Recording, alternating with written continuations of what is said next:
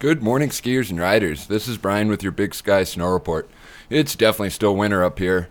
Another inch of snow fell overnight, and 23 inches has fallen in the past four days. A couple more storms seem poised to hammer us later this week. There's a slight chance for snow showers this morning, with skies eventually becoming partly sunny. Temps will range from a low of 10 degrees to a high of 20 degrees. Winds will be out of the north northwest between 5 and 15 miles per hour. Think snow, and I'll see you on the mountain.